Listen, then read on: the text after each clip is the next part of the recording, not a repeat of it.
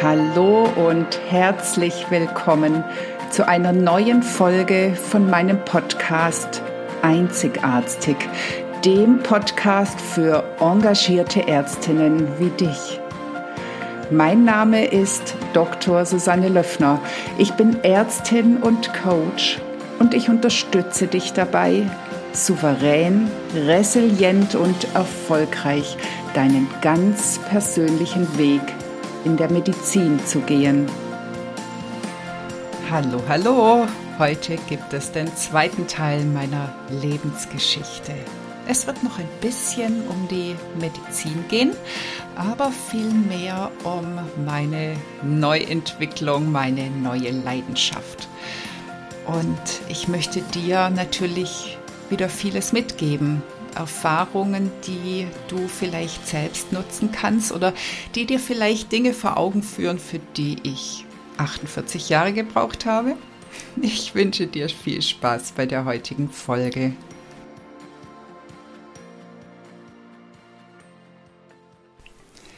In der letzten Episode hast du den größten Teil meiner medizinischen Laufbahn kennengelernt.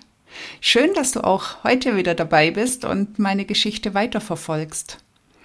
Es geht jetzt nochmal ein bisschen um die Medizin, aber dann um eine andere Art davon und um eine ganz neue Leidenschaft.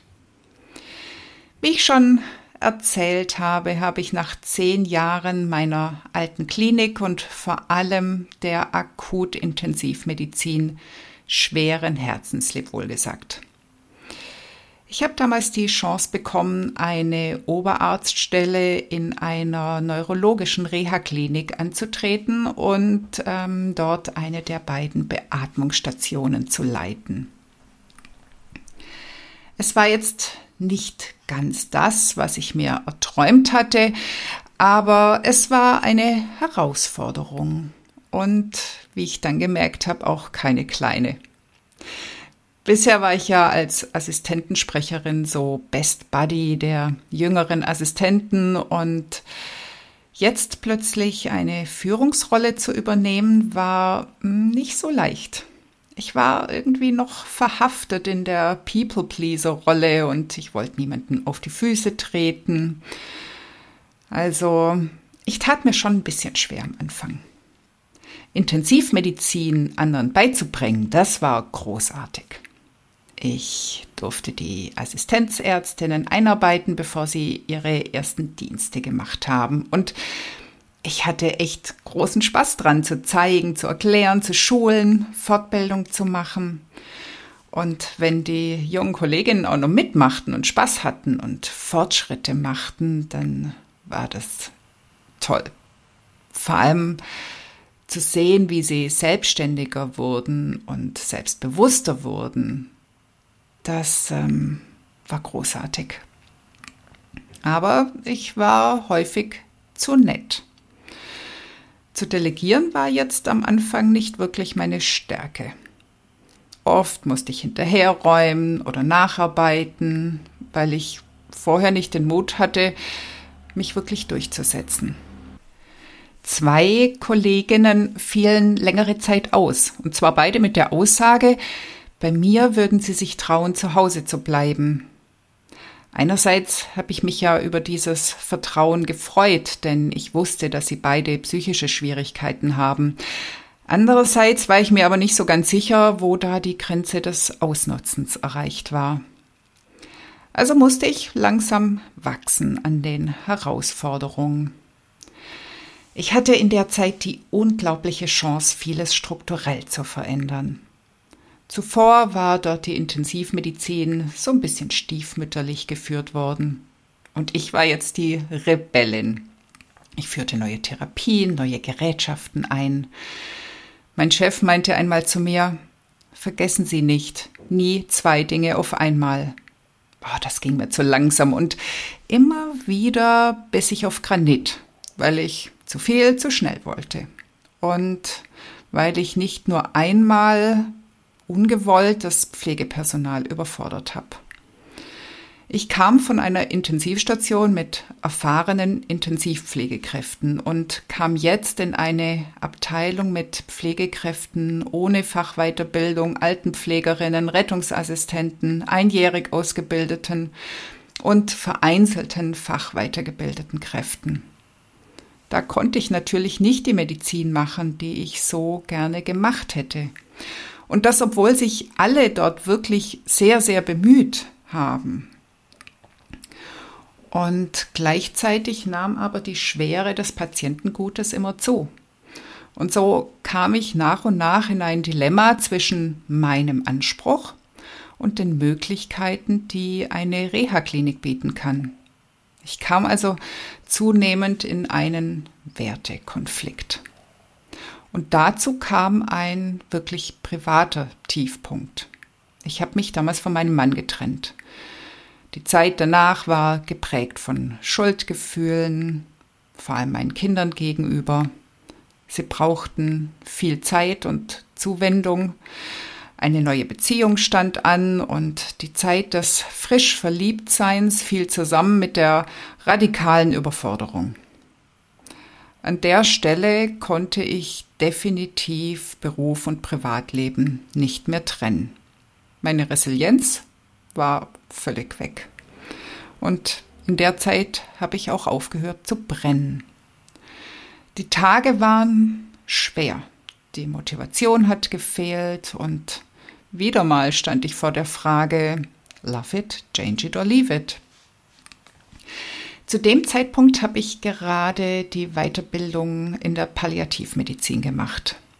Palliativtherapie und End-of-Life-Care war was, womit wir in der Klinik häufig konfrontiert waren. Ich hatte dann die Idee, in der Klinik ein Palliativteam aufzubauen. Aufgrund meiner familiären Situation war es sowieso mein Wunsch, mein Teilzeitdeputat noch weiter zu reduzieren. Und so war die Idee, die Intensivstation ganz zu verlassen. Und das war eine Herausforderung, die mich begeistert hat und mir auch ja, ein bisschen neuen Mut geschenkt hat. Nur leider hat sich's schwierig gestaltet. Es fand sich längere Zeit kein Nachfolger für die Intensivstation und ich hing da fest. Und statt weniger Arbeitszeit hatte ich in der gleichen Zeit jetzt ein zusätzliches Projekt. Und dann kam Corona. Damit waren eh alle neuen Projekte gestrichen. Denn zuerst mussten ja Lösungen für das aktuelle Problem gefunden werden. Ich war also einerseits klinikmüde und andererseits kamen aber auch wieder neue Lebensgeister, neue Ideen, neue Pläne. Meine alte Klinik, also meine nostalgische Klinik, eröffnete genau zu dem Zeitpunkt eine Corona-Intensivstation und suchte Unterstützung. Oh, da wollte ich dabei sein. Wieder richtige Akutintensivmedizin und ja, vor allem auch dabei zu sein, wenn Hilfe notwendig war, einzusprengen, ja, mitzumachen. Mein ehemaliger Chef war sofort einverstanden. Es war damals die erste Welle und es konnte ja noch überhaupt keiner absehen, was sich hier wie entwickeln würde. Mein Plan war, dort sechs bis acht Wochen zu arbeiten, einzusprengen und danach wollte ich ein halbes Jahr Sabbatical machen. Pause, Auszeit, neu sortieren, neu orientieren. Und dann in die Allgemeinmedizin wechseln. Na, du siehst vielleicht, der Kreis sollte sich dann doch wieder schließen. Ich hatte auch durch Zufall schnell eine wunderbare Praxis gefunden, in der ich acht Monate später als Weiterbildungsassistentin einsteigen sollte. Aber das Universum hatte mal wieder andere Pläne. Ich habe meinen Vertrag für die Corona-Intensiv an einem Montag unterschrieben und am Freitag wurde die Station wegen abklingender Patientenzahlen wieder geschlossen. Die erste Welle war bereits am Abflachen. Ja, also widerrief ich meinen Vertrag. Und da ich in der Reha-Klinik noch viele Überstunden und Resturlaubstage hatte, begann ich quasi von heute auf morgen mein Sabbatical. Es hat schon ein bisschen gedauert, meine Stressspiralen zu beenden.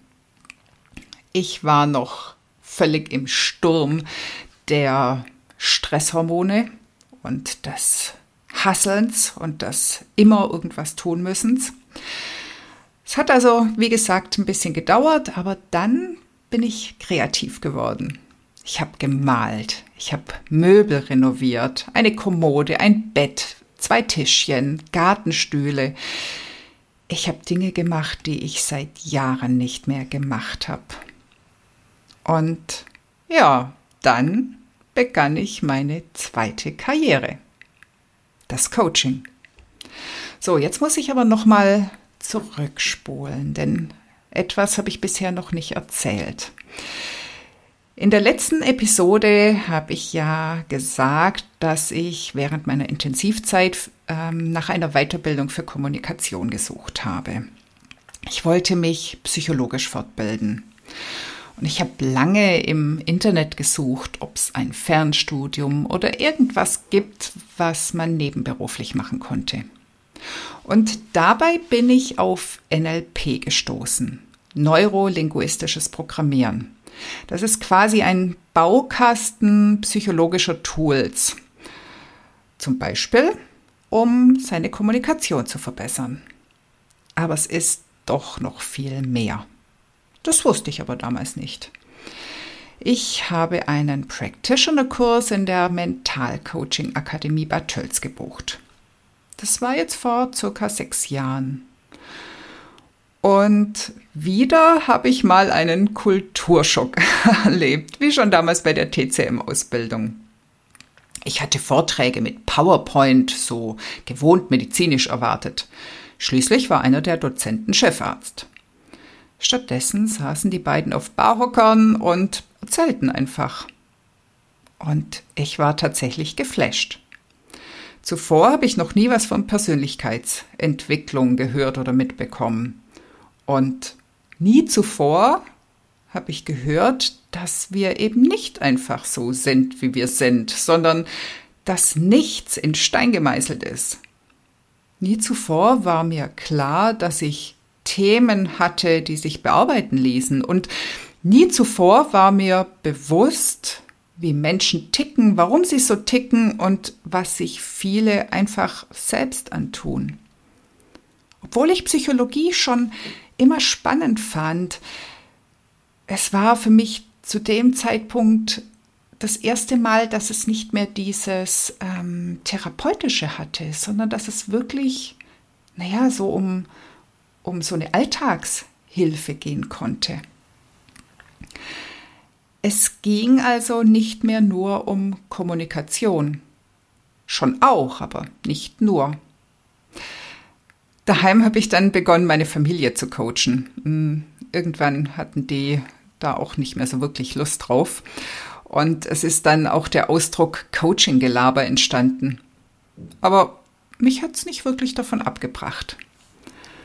An den Practitioner habe ich dann den Master angehängt und an den den Mentalcoach. Und dann war ich wieder in der Klinik. Einiges konnte ich dort umsetzen, vieles schlummerte und loderte erstmal nur in mir so vor sich hin. Aber zurück zu meinem Sabbatical. Ich hatte mich ja ein bisschen ausgetobt. Meine kreative Energie wurde so nach und nach ruhiger und da fing ich an, eine Homepage zu basteln. Und ich gründete mal eben kurz ein Gewerbe. Ahnung hatte ich von nix, also was ein Unternehmen betrifft. Ich dachte, wenn ich coachen kann, dann wird das schon irgendwie laufen.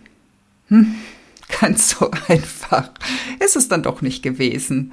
Denn irgendwie muss die Welt ja erstmal von mir erfahren.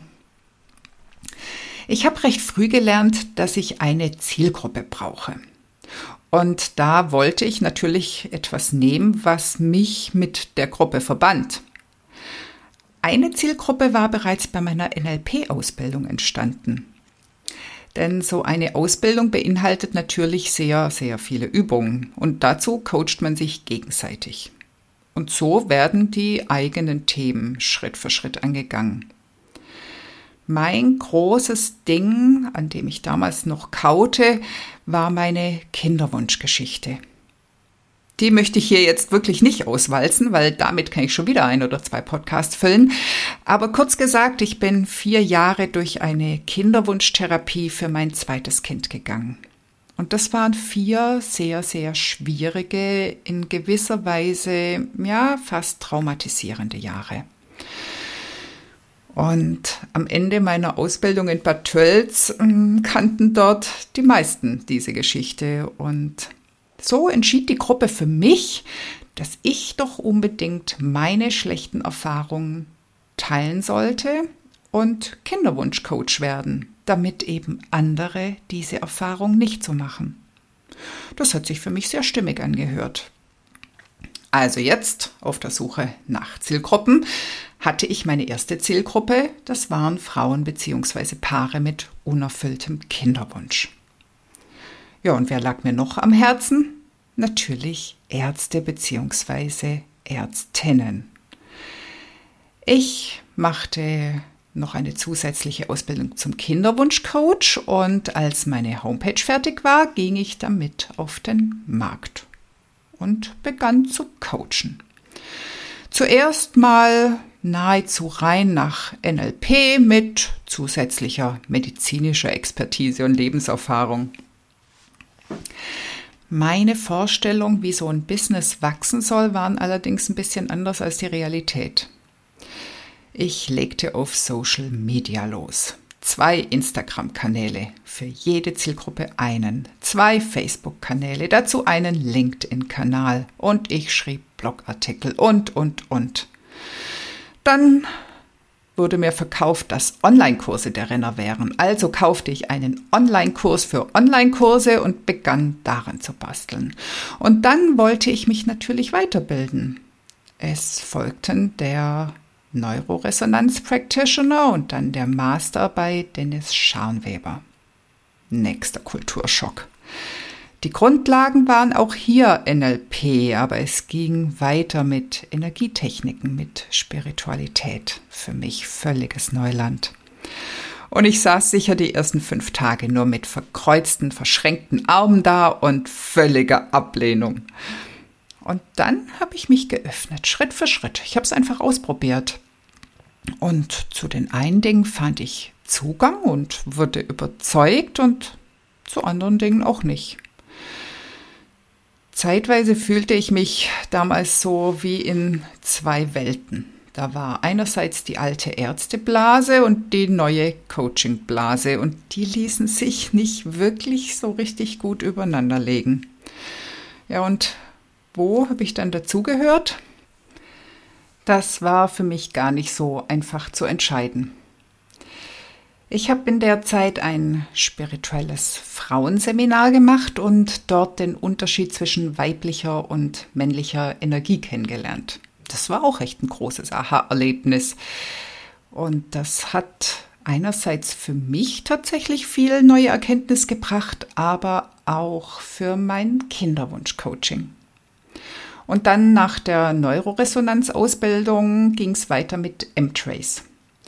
Das ist im Prinzip auch ein Baukasten an Coaching-Tools. Dieses Mal recht wissenschaftlich basiert, was mir trotz meiner Blickwinkelerweiterung sehr gelegen kommt.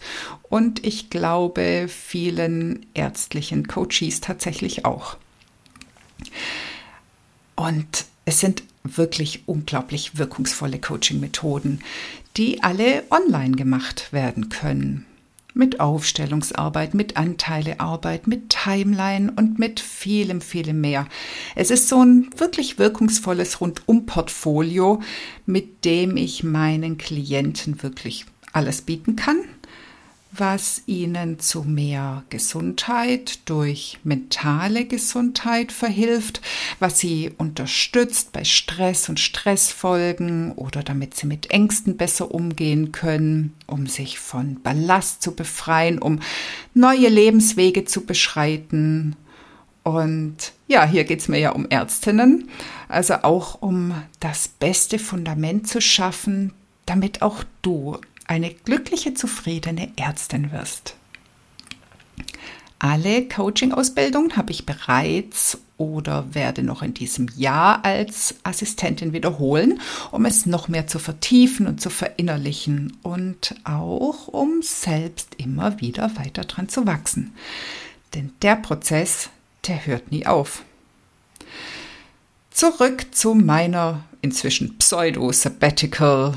Pseudo-Sabbatical-Phase und meinem Unternehmensaufbau. In der Phase habe ich gecoacht. Ja, vor allem Frauen. Aber vor allem habe ich eine bewegende Reise in mir selber gemacht. Ich habe mich selbst entwickelt also ausgewickelt aus meinen ganzen eingefrorenen Überzeugungen. Ich habe mich gelöst von Glaubenssätzen, die für mich Wahrheit waren, nur weil ich sie irgendwann einmal gelernt habe. Ich bin durch Hochs und auch durch ganz schöne Tiefs gegangen. Ich wurde mit allem konfrontiert, mit meinen ganz persönlichen, schmerzhaften blauen Flecken, mit meinen Emotionen, mit meinen Schatten und vor allem immer und immer wieder mit meinen Ängsten und Zweifeln. Und um im Business voranzukommen, habe ich nach jedem Strohhalm gegriffen und noch mehr gearbeitet und dann noch zwei Online-Kurse und dann noch irgendwas. Ich kann dir sagen, der Weg ähm, ist nicht wirklich einfach gewesen. Aber das war auch noch nicht alles. ich wollte mir jetzt, wo ich dann ja zu Hause war und keine Nachtdienste mehr hatte oder fast keine mehr, ähm, einen Traum erfüllen. Ich wollte einen Hund. Mein Partner und meine Kinder waren da nicht dagegen. Aber weil wir ja gleich in die Vollen gehen wollten, ähm, legten wir uns nicht einen Hund zu, sondern gleich zwei Welpen. Blöde Idee. Es ist nicht doppelt so viel Arbeit, es potenziert sich. Langer Rede, kurzer Sinn. Ich hatte also ein beginnendes Business, an dem ich hm, ja doch sehr viel Zeit investiert habe und viele weitere Baustellen und das allseits beliebte Homeschooling. Ja, und an der Stelle habe ich mich dann gefragt, wann ich denn jetzt eigentlich noch in eine Allgemeinmedizinpraxis gehen soll. Intuitiv war mir klar, jetzt kommt der Schritt, an dem ich mich wirklich entscheiden muss. Medizin AD? Und ich bin diesen Schritt gegangen, also zumindest fast. Ich bin noch gelegentlich als Notärztin tätig und das ist mir auch ungeheuer wichtig mein Anker in die Medizin. Denn eines kann ich aus vollem Herzen sagen, die Leidenschaft für die klassische Medizin ist nach wie vor da. Und das Tolle ist, es ist so bereichernd, den psychologischen Aspekt mit der Medizin zu verbinden. Einerseits hat sich mein Auftreten, meine Haltung, mein State stark verändert. Ich weiß, was ich kann und was ich will. Ich setze klare Grenzen. Das ist zwar für manche, die mich schon lange kennen, etwas Neues, aber darüber dürfen Sie dann nachdenken. Ich habe aber auch einen anderen Umgang mit Patienten. Ich denke, ich war schon immer freundlich und empathisch, aber ich kommuniziere jetzt klarer, setze andere Schwerpunkte und ich nehme mir mehr Zeit, weil ich in einer ganz anderen Ruhe präsent bin. Und nun bin ich also seit 2020 komplett selbstständig, hauptberuflich Coach. Wie ich ja schon gesagt habe, der Start war schwierig, aus Unternehmersicht holprig, stark beeinflusst durch die ganzen familiären und hundischen Einflüsse und sehr stark auch nochmals bestimmt durch meine ganz persönlichen Eigenheiten an denen ich zwar schon sehr gewachsen, aber noch nicht am Ziel angekommen bin. Also, da ist immer noch ein bisschen Perfektionismus, immer noch so ein bisschen Leistungsdruck und ich habe auch immer noch die Themen Anerkennung und Zugehörigkeit. All dies zusammen hat mich auch nochmal tatsächlich in meiner Zeit als Coach in einen massiven Erschöpfungszustand gebracht. Es war zu viel, es war zu wenig fokussiert, es waren zu hohe eigene Ansprüche und leider auch falsche Berater. Und so habe ich zu Beginn 2022 nochmal neu gestartet. Mit Unterstützung durch eine Business Coaches habe ich alles nochmal neu aufgerollt. Meine Zielgruppe sind nach wie vor die Ärztinnen, aber ganz prinzipiell auch Menschen mit dem Thema Stress und Ängsten. Das finde ich unglaublich spannend und so wichtig in unserer Zeit, weil dieses Thema haben so, so viele und viele merken es nicht mal. Nach wie vor kommen auch Frauen mit Kinderwunsch und Menschen mit ganz anderen Themen zu mir, aber mein Fokus ist geschärft. Inzwischen bin ich vernetzt mit vielen, vielen tollen Ärztinnen und Coaches, mit denen ich kooperiere und mich gegenseitig austausche. Ich bin zum Beispiel Mitglied im Verein der Mindful Medical Women, einem kunterbunten Haufen an Ärztinnen, die auch alle neue Wege der Medizin gehen. Ich bin Teil von Gemeinsam für Gesundheit, einer Gruppe engagierter Menschen mit medizinischem Hintergrund, die eine neue, ganzheitliche Medizin in die Welt bringen möchte und damit beginnt, in Krankenhäusern mitzuwirken, dass die Gesundheit beim Personal anfängt. Und vor allem gehe ich aber endlich den Weg, den ich ja immer gesucht habe. Den Weg, der mich nicht nur beruflich erfüllt, das hatte ich ja eigentlich fast immer, sondern auch den Weg, in dem ich auch auf mich selbst achte. Den Weg, bei dem ich bei anderen, aber auch bei mir selbst Grenzen ziehe. Und ich achte auf Zeit für mich. Ich achte auf meine Gesundheit, mental und körperlich. Ich achte auf die Dinge, die wichtig sind, um gesund zu sein und gesund zu bleiben. Sinn und Werte, die Fähigkeit zu improvisieren, Dinge einfach auch mal zu akzeptieren, auch wenn sie nicht super toll sind optimistisch in die Welt zu schauen, Familie leben, Verantwortung für mich selbst zu übernehmen, Beziehungen zu pflegen, lösungsorientiert zu agieren und dann weiter kreativ zu strahlen und zu sprühen. Ich habe mir mein neues Plätzchen eingerichtet und da darf jetzt alles, inklusive mir, in seiner Zeit weiter wachsen. Ja, und wer bin ich jetzt? Ich bin immer noch die überzeugte Schulmedizinerin. Aber inzwischen liegt mein Schwerpunkt auf Gesundheit, nicht mehr auf Krankheit. Ich möchte Menschen darin unterstützen, gesund zu sein, zu werden und zu bleiben. Und unter Gesundheit verstehe ich nicht das Ausbleiben von Krankheit, sondern Vitalität, innere Zufriedenheit, wahre Lebensfreude. Und darum glaube ich auch, dass Gesundheit bei meinem Selbstbewusstsein anfängt. In, in mir. Und das gilt für mich, das gilt für Patientinnen und das gilt auch für dich, liebe Ärztin.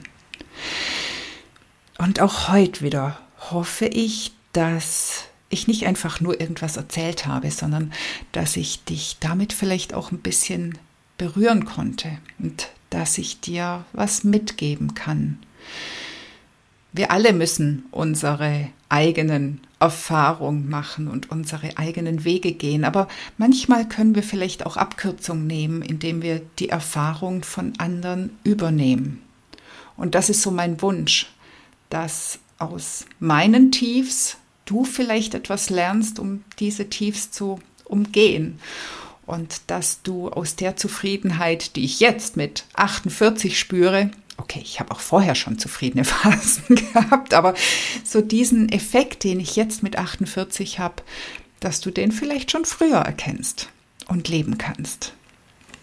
Und darum freue ich mich, dass du bis zum Schluss dabei warst.